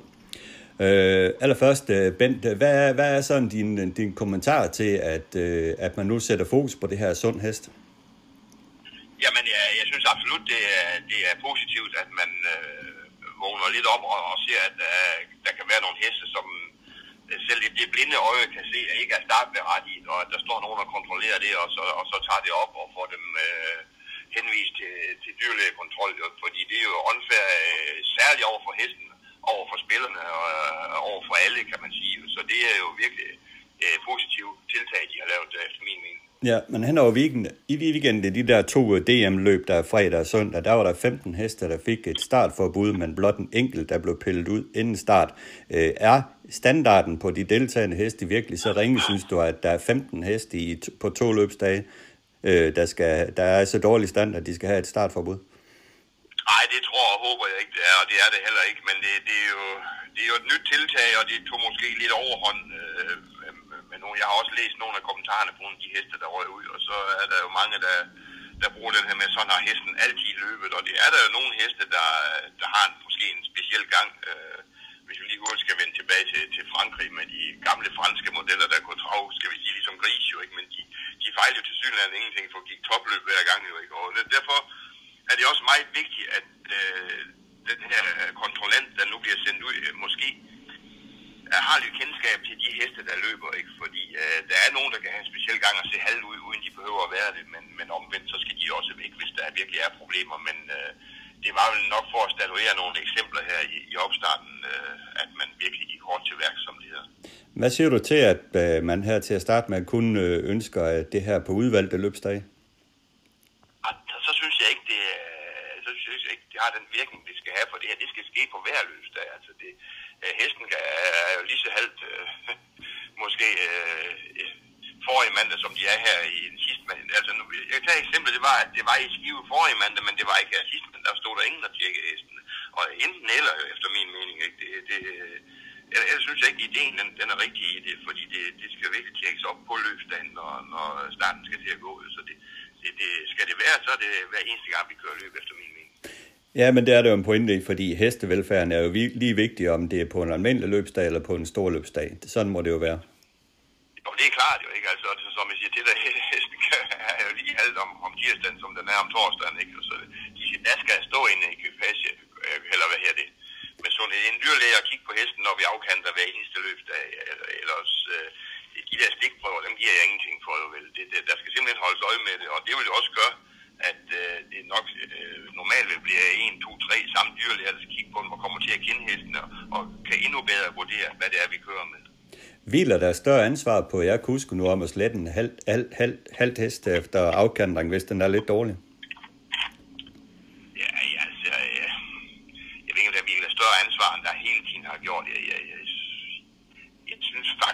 der har været ret mange, hvor man har sagt, at folk ikke har selv kunne se det, så siger, nu kører vi hen og sletter hesten. Jo vel, det, øh... Men det sker jo ekstremt sjældent, Bent, at, øh, at en kusk selv sletter en hest på grund af halvtid efter afkantring eller op. Ja, ja og det, det er jeg nok nødt til at sige, der er vi, der er vi nok for dårlige til at, at sige, det her, det går ikke i dag. Så siger vi, vi tager chancen og kører alligevel. Ikke? Øh, og det, det er klart, at det, det, at der bliver kontrol på nu, hver eneste gang forhåbentlig, det vil jo også gøre, at vi selv har det i baghovedet, det her, det går ikke, og så får vi den slette måske allerede i opvarmning. Ja, man, man kan også godt forstå, at det er fristende, fordi mange gange, når vi har set en hest, øh, okay, den er lidt trekantig i opvarmning videre, men så kan den alligevel gå ud og vinde et løb. Altså, så jeg kan da også godt forstå dilemmaet øh, for, for en kusk. Altså, man har de tanker, man tager chancen. Ja, det, det gør man jo, og det er jo desværre noget med penge at gøre, men vi skal jo hele tiden passe på hestevelfærd. Men vi, ja, vi kan prøve at tage et godt eksempel, en hest, vi snakkede om sidst, vi, vi, i sidste uge også. Og vi nu tager Elegant C, hvis du står og kigger på den, som spiller i afkantring eller i opvarmning, så vil man sige, at den kurant, den, det er ikke for, at den traver dårligt, men du kan jo ikke se noget som helst fart i hesten eller noget. Og det, det ved vi jo alle sammen, at den der hest, når den ser startvognen, så, øh, og den fejler jo ingenting, det skal vi lige huske jo ikke. Men det var måske en hest, en, øh, en dyrlæge kunne få at sige, den kan du jo ikke af, afkantre i, uh, hvad hedder det, i, uh, i uh, det er frit trave. Nej, i frit trave i løbs, jo, ja. frit trave kan man, men ja. i, i, det der hedder løbshastighed, som det faktisk hedder, når vi afkanter hesten, ikke ja. efter præsentation. Det hjælper ikke bare at ligge og køre i, i 40 tempo og sige, at, at, at, at vi vil ikke brænde den af nu. Man, skulle jo, man skal jo køre i løbsfart forbi dommertårn, sådan hedder reglerne jo. Og det kan jo blive svært med, med elegant CN jo ikke. Altså, så skal man virkelig være efter den, ikke? Øh, og det er jo der, det, det, det selvfølgelig kan give nogle, nogle misvisende problemer. Jeg ved, der røg en hest ud på Fyn. Øh, Sonny Bollerik. Ja, lige nøjagtigt, ja. Øh, og det var man jo meget frustreret over, og det kan man jo godt forstå, for den hest løber, som den gør der. Ikke? Og den tror jeg ikke, der hjælper de trækker til dyrlæge dagen efter. For den fejler ikke noget. Og det, det er jo det, så hen igen, jeg vil sige, at det, det kræver jo, at dyrlægen... Øh, selvfølgelig kan de ikke kende alle heste, men har måske har set den før og ved, at sådan løber Sonny Bøjler væk, og, det, og den kommer måske ud og vinder alligevel. Ikke? For det, det gør jo heldigvis ikke ondt på hesten, så kunne den ikke blive vedløbet, vel? Og det er, en, det er en meget svær grænse, den der. Men der kan jo komme en, en direkte blokhalvt hest, der galopperer hen i første sving, hver gang man afkanter den. Det er selvfølgelig ikke i orden. Og det er det, der, man skal holde øje med, efter min mening. Ja. Øh, hvad tænker man som ansvarlig anmelder, at man, man starter en hest, og så får den et startforbud? Altså, det, meget, meget irriterende, når de får et startforbud, fordi øh, de får jo gerne et startforbud på mellem, mellem 5 og, og 14 dage, og, og bagefter skal du have dem til dyr. Du skal have dem til dyr have en, en, en, en frisk erklæring på dem. Det er klart jo ikke, at dyrlægen siger, at en hest fejler ingenting. Så kan man først melde igen jo. Ikke, jo. Øh, jeg har lige haft problemer med øh, Darwin Ice, jeg selv har i træning, øh, som Camilla red på i Montilø, hvor den gik totalt i stå med 500 meter igen og opgav, og den fik, den fik jo anmeldelsesforbud og startforbud i 19 dage. Øh, så det vil sige, at den kunne først meldes efter 19 dage igen. Nu har vi jo så øh, fundet ud af, at den havde et problem med hjertet, så det var jo fair nok jo. Ikke jo. Men, men øh, omvendt, hvis nu vi siger, at den ikke havde fundet nogen fejl på den, så havde der gået øh, en lille måned, inden hesten kunne starte igen, og det er jo også en stor udgift for, for dem, der er hestejere, der nu har en hest i træning, jo, ikke, hvis ikke hesten fejler noget alligevel. Men det kommer først og fremmest an på dyrene, det er klart, at hestevelfærd står frem for alt. Ja, det er jo klart, og jeg som anmelder, I, I, I lever selvfølgelig op til det ansvar, fordi der er jo ikke nogen af jer, øh, der tilsigter starter en hest, som vi ved ikke er i orden, det er jo klart. Nej, det er jo lige det næste, jeg vil sige også. Vi har absolut ikke en hest til start, som, som vi ikke tror på, der, der er klar til at starte. Det, det jeg ikke håbe, der er nogen, der gør jo. Det, det er det, vi altid går ud med, det er, at hesten er klar, og vi tror som regel også på, at den kan vinde jo ikke. Det kan I høre på vores interview, ikke? Og det er jo igen det, vi skal jo ikke starte en hest, som vi ikke tror på, jo. Vel, altså, jo. Og som, som ikke uh, er fit for fight, i hvert fald, når vi, når vi melder den. Ja, et andet nyt tiltag, det er jo... Det er forhåbentlig jo. Ja. Et andet nyt tiltag, det er jo det her med ekvipagekontrollanterne, hvor Henrik Lund, han har været rundt og, og kigget på udstyr, både med og, og seletøj og så videre. Hvad synes du om det? Jeg faktisk, der, der er lige så godt tiltag, om, om ikke bedre jo. Fordi at øh, det dur simpelthen ikke, at der kører nogen ud med noget udstyr, som øh, er rent udsagt slidt op, eller, eller der, der kan være øh, en fejl i det, som man, man kan se, at det ikke ske gå i stykker. Det er selvfølgelig ikke alting, han kan, han kan få fat i, men man, øh, nu Henrik Lund, som selv har været travtræner og har insight-viden, han ved godt, hvad han skal kigge efter, ikke? Og om der sidder en, en, en linje, der måske er tabet lidt en gang imellem nogle steder eller noget, eller, eller for den sags skyld et forkert bid, eller et ulovligt bid i forhold til uh, løbsreglementet. Så det synes jeg, der er rigtig godt tiltag. Og det betyder vel også noget, at det er en tidligere træner, der går rundt og tænker, at det giver vel mere respekt? Jamen, det giver, det giver stensikker respekt, for stod der nu en tilfældig, øh, ikke for at genere, snortrækker drengene, pigerne, vel, øh, og skulle sige det til os, ikke? så kan jeg godt bare sige, det har du der ingen forstand på, så kører vi bare videre. Jo, ikke? Her, her står en voksen mand, som øh, øh, på øvrigt er ved at være, være uddannet dommer, tror jeg også, øh, og som sagt selv har, har kørt travløb og været travtræner, så det har vi stor respekt for, hvis Jan Lund kommer og siger noget til os. Ja. Så alt i alt sådan lidt, øh, ja, det er positivt, men der er noget at arbejde på, både med sund hest, kan man sige. Ja, men det er, det, det er der jo altid på nye tiltag, jo ikke, men, men øh, først og fremmest vil jeg virkelig håbe, at det bliver på hver eneste løbsdag, for som, øh, som jeg siger, så øh, finder man også en gang imellem nogen, der lige sniger sig ud og kører uden den berømte sikkerhedsvest jo, ikke jo. Og øh, vi, vi kan jo, hvis nu man siger, at man generelt ikke vil køre med, så kan vi jo hurtigt se, jamen i dag er der ingen ekvipagekontroller, det kan vi se de første to løb, jo ikke. Det ja. duer ikke jo. Altså, ja. Det er jo enten eller det her, jo ikke jo. Så sådan er, det, skal man i hvert fald sørge for, at, at det er noget, der, der følges ad hver eneste gang. Absolut. Jeg har et interview senere i dag med Peter Fogh, og det er jo klart, at jeg tager nogle af de her ting op øh, omkring ham. Men lad os lige slutte af med noget øh, sportsligt. Øh, det begynder at se sjovt ud nu rundt omkring på banerne. Festival og Speed så vi her på jeres ro hele overlejen. Helt vildt, helt vildt jo. Altså, der, der er jo sat med lang tid til sidste weekend i august jo, men øh, jeg bliver godt nok øh, overrasket, hvis den ikke er på startlinjen i det berømte derby-løb jo. Øh, Lidt for ambitiøs var den dog, men... Øh... Ja, det ser den jo ud til, men men han fik alligevel dæmpet ind efter, øh, efter den hårde åbning, ikke? Og så han, ja, han skal jo ikke sætte at hive hovedet i natten, jo vel, jo, men den ser jo absolut ikke træt ud, når den kommer i mål der på, på 14, der langt, langt foran de øvrige, og den har jo en kæmpe fordel frem for alt ser den stabil ud, og så er den jo lynhurtig fra start, så er nem at placere. Og jeg mener også, at den, øh, første par løb, den vandt den vel fra rygpositionen, så jeg tror, det, det skal, det skal Sten nok få styr på.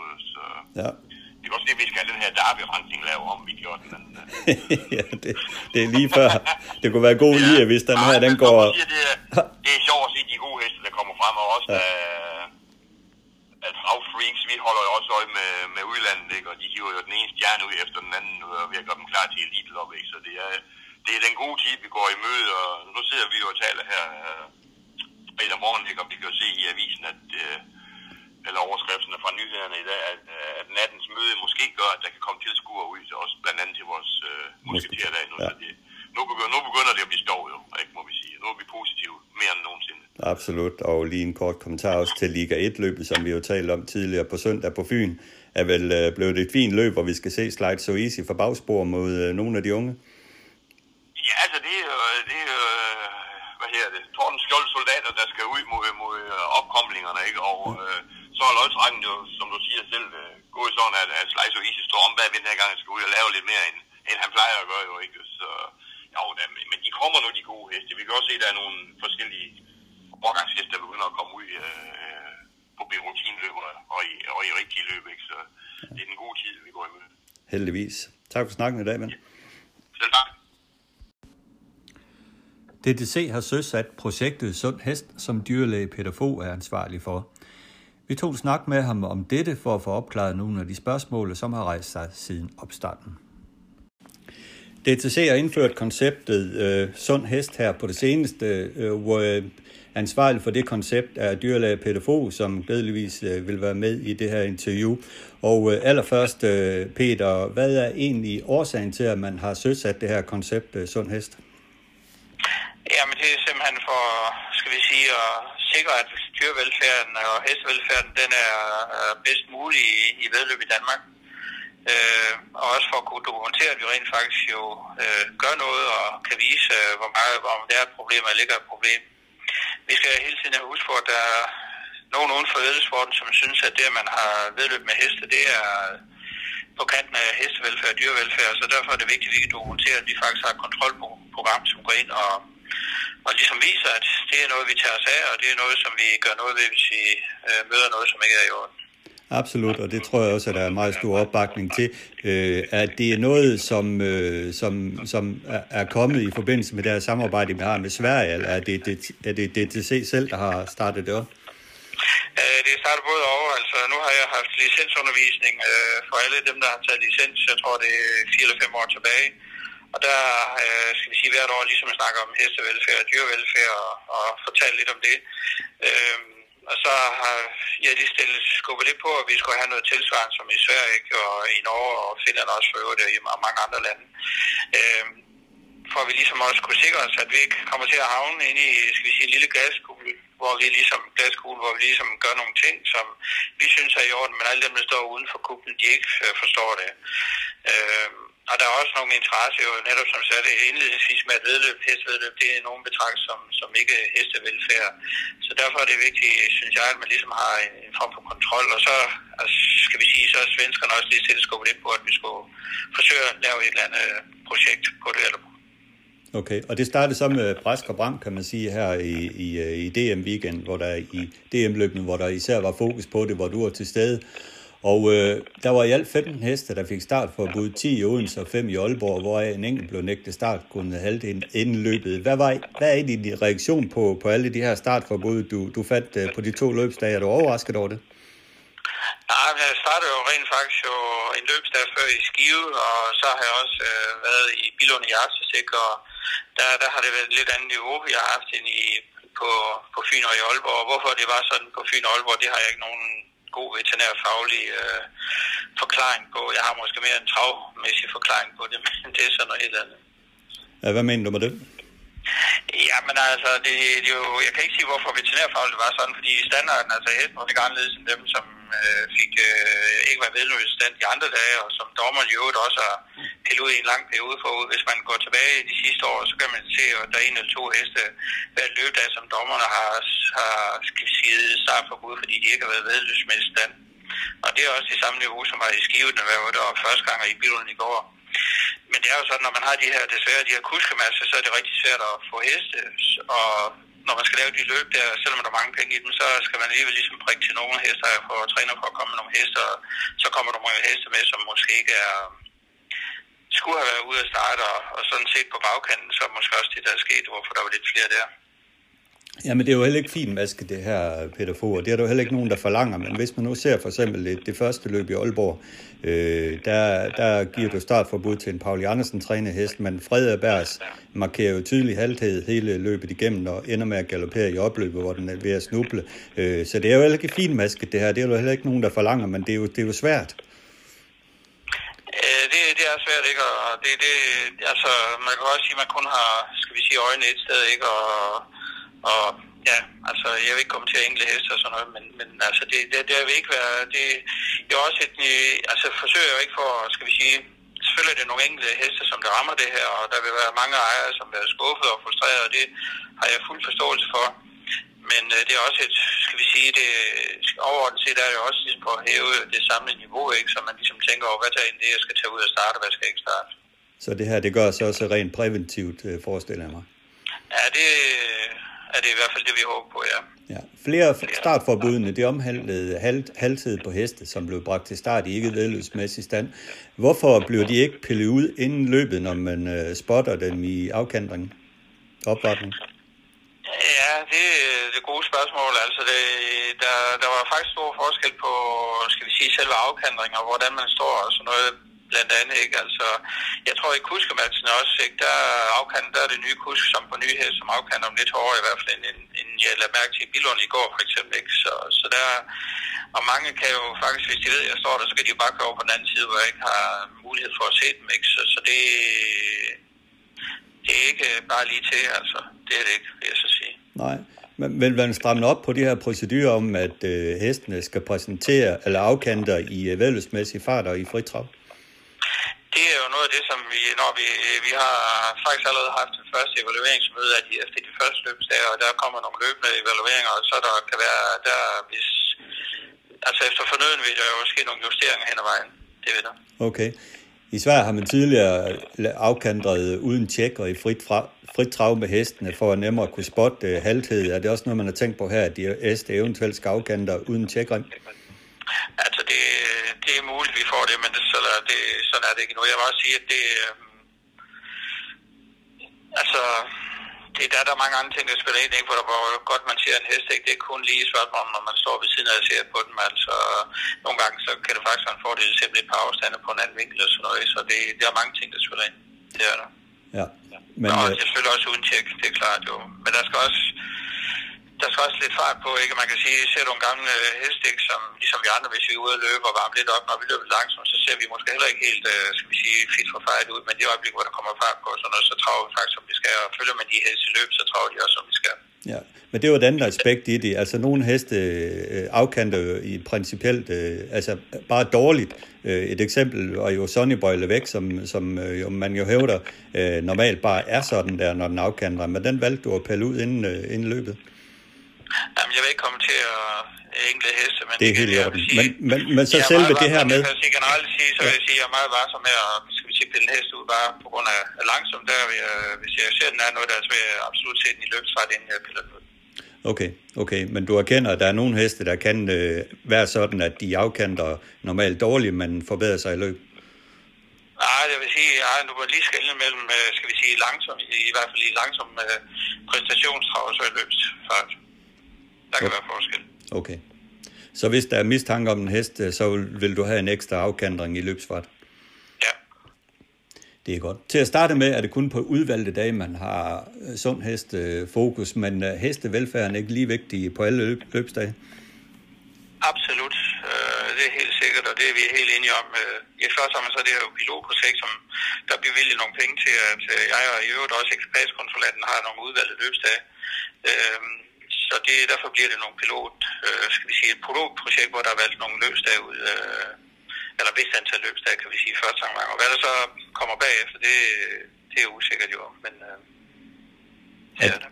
er Men det- altså i år er der valgt nogle løbsdage, eller er der udpeget et vist antal løbsdage. Ja. Er det et finansieringsmæssigt spørgsmål, at man, øh, man ikke går ind på alle løbsdage, og, og hvem betaler jo det her gilde? Det, øh, det, altså, det er mig, som betaler det her gilde. Det er det. Så det bliver jo ud af deres budget, eller også har de søgt ekstra penge til det ved øh, DTGU. Okay. I dit øh, oplæg øh, på, på Fast, tra- Fast uh, Track, øh, der, der nævner du Tours og, og, og Monté, øh, Tours starter og Monté på ældre heste som områder, hvor man skal være op, særlig opmærksom på dyreværnsloven. Øh, øh, øh, kunne man være på forkant her og indføre som i galopsporten, at pisken ikke må bruges til drivning på, på en Tours hest, for eksempel? Nej, normalt vælger jeg bare, skal vi sige, de yngre og de ældre heste som eksempel på nogen, hvor der, skal vi sige, dem uden for sporten, de måske kan have ekstra fokus på, om det er i orden eller ikke i orden. Øh, og så er det klart, så kan man gå ind og se på, øh, hvad hedder det, øh, om der er nogle ting, man skal gøre specielt i forhold til de her aldersgrupper. Altså, øh, men altså, så langt er vi ikke endnu, vil jeg sige. Nej. Det og det, det gælder det samme med, med ældre monteste. Der vil man ikke gå ind og kigge nærmere på en helbredstest for at sikre sig, at de er i stand til at løbe. Øh, nej, altså det, det er det samme. Altså det, det vil man ikke. Det vil man ikke. Okay. Ikke endnu i hvert fald. Det, nej, det tror jeg nok heller ikke kommer. Ikke? Altså, igen, ikke, så stadigvæk, så skal vi jo huske, at der, der er nogen, der er ansvarlige for de heste, når de melder den til start. Ikke? Der, når de melder en hest til start, uanset med en toårs eller monterhest eller en pony for den sags skyld også, så har man jo følge løbsbestemmelser, så har man jo en pligt til at komme med en hest, som er vedløbsmæssig stand. Så alene der, der ligger jo en forpligtelse ved den enkelte træner, eller amatør, hvem det er, ikke, som, har en pligt til at komme med en hest, som er i stand. Ja. Så det er, ja. Sanktionen, det er jo den her, det er jo det her startforbud på enten 5, 10 eller øh, længere tid. Er der andre sanktionsmuligheder, man kan tage i brug? Øh, altså det, det er jo dem, vi arbejder med lige nu, ikke? Altså, nogen kan jo huske det gamle deres rapporteringsbestemmelser, ikke? Hvor, skal vi sige, hvor man efter to rapporteringer, der fik man den og den sanktion, efter tre fik man den og den, efter fire fik man den, og efter fem ud af fem starter, ikke, så fik man en helt anden, og så var man faktisk udelukket for livstid med den hest. Ja, sådan er det ikke, men øh, det er jo klart ikke, at det, det vi ikke ønsker, det er jo at se, hest kommer igen og igen, som er halvet den ene gang efter den anden. Og som efter en, en undersøgelse får en attest på, at de kan starte igen, og dem på sigt ønsker vi jo ikke se sådan nogle heste. Det er jo heller ikke, det er der ikke nogen af os, der ønsker jo. Nej. Nej. Så, men så langt er vi ikke nu. Okay. I interviewet med Peter Fogh kommer vi ind på en snak omkring habilitet, i det det er jo ikke nogen hemmelighed, at dyrlæge Peter Fogh både er opdrætter og hesteejer af travheste. Han ønskede efterfølgende at øh, få slettet denne passus, hvilket jeg selvfølgelig respekterer, og ønskede at få dette øh, læst op, som han har sendt mig efterfølgende i en mail. Her skriver Peter Fod, at han selvfølgelig er omfattet af løbsbestemmelsernes paragraf 3, en løbsofficial kategorierne A, B, C, E og F må ikke udøve sin funktion i løb, hvor der starter en hest, som helt eller delvis ejes, eller er opdrettet af den pågældende løbsofficial, eller dennes nærmeste pårørende. Som nærmeste pårørende betragtes ægtefælde, samlever, fælles interesse registreret hos DTC, børn, forældre samt søskende. I særlige tilfælde kan DTC give tilladelse til, at der dispenseres for ovenstående. Peter Fogh skriver efterfølgende, fremover skal jeg selvfølgelig være uden for døren i tilfælde, hvor mine ejede eller opdrættede heste deltager. I øvrigt har jeg aldrig, derfor aldrig taget dopenprøve af mine heste. Okay. I Sverige er det jo Jordbrugsværket, som er ansvarlig for, hvilke dyrlæger, som er på banerne, og, og de er ikke ansat af, af svensk travsport. Øh, der holder man vandtæt øh, skotter omkring det her. Øh, hvordan håndterer man det her sådan rent øh, lovgivningsmæssigt inden for dansk travsport? Jamen, der er jo ikke nogen lov, som, eller nogen lovgivning, som gå ind, og, og det er også det, der skal vi sige, er anderledes i forhold til skal vi sige, de andre nordiske lande. Der er det jo der er det, det offentlige, som betaler den øh, banedyr, som er øh, på banen eller skal vi sige det her tilfælde mig, ikke jo. Øh, og der, nu har det jo sporten selv, som gør det, og vil sikre sig, skal vi sige, og sikre, at vi kun har sundhed, som starter løb, så derfor bliver det lidt et pilotbesvæk, hvor sporten selv finansierer det. Vil der være andre danske dyrlæger, der kommer ind i det her projekt, og blev de øh, eventuelt øh, uddannet til, til at varetage det her sundhest? Øh, det er sandsynligt, og det skal de selvfølgelig ikke gøre, uden at der er en uh, uddannelse i det. Okay. For at, at slå, en, slå en uh, sløjfe på det hele omkring uh, det her, uh, Peter, Peter Fogh, hvad er det, det næste, der skal ske nu omkring det her sundhest? Jamen altså nu kører vi jo, vi har startet op med, skal vi sige, nogle, dels nogle, noget, nogle almindelige dage, ikke? og så også, uh, hvad hedder det, på Fyn og i Aalborg, hvor det nogle lidt anderledes dage, ikke? men ellers er det jo meningen, at der skal blive ved med at være nogle almindelige dage, hvor jeg kommer ud, og så bliver der også nogle storløb, hvor jeg kommer ud, og øh, de storløbsdage, som kommer lige stille i kalender, hvor jeg også vil være til stede. Okay. Og så når vi når lidt længere hen, så kommer jo selve det der sund hest, hvor vi kommer ind og, og laver nogle, også ligesom det gør i Sverige, med det de kalder traverhelsen, hvor man er nogle heste, der bliver set på indløbene, om de har nogle ting, som er, gør, at de ikke er i stand til at kan starte. Det kan være så i målen, det kan være nogle andre ting, ikke, som, som gør, at de ikke vil være i vedløbsmæssig stand. Ja, øh, det leder mig hen til en tanke om i Sverige, at man begyndt at kigge på slagmærker på heste efter pisk tømmeføringen. Øh, er det også noget, man vil tage op herhjemme? Jamen, det har man, altså det har man haft fokus på, så det, og det, det vil man selvfølgelig også gøre herhjemme stadigvæk. Okay. Det er godt, Peter. Tusind tak for snakken. Det var meget givende at høre de her ting, og jeg håber, at folk får noget ud af det, det er jeg sikker på. Det håber jeg.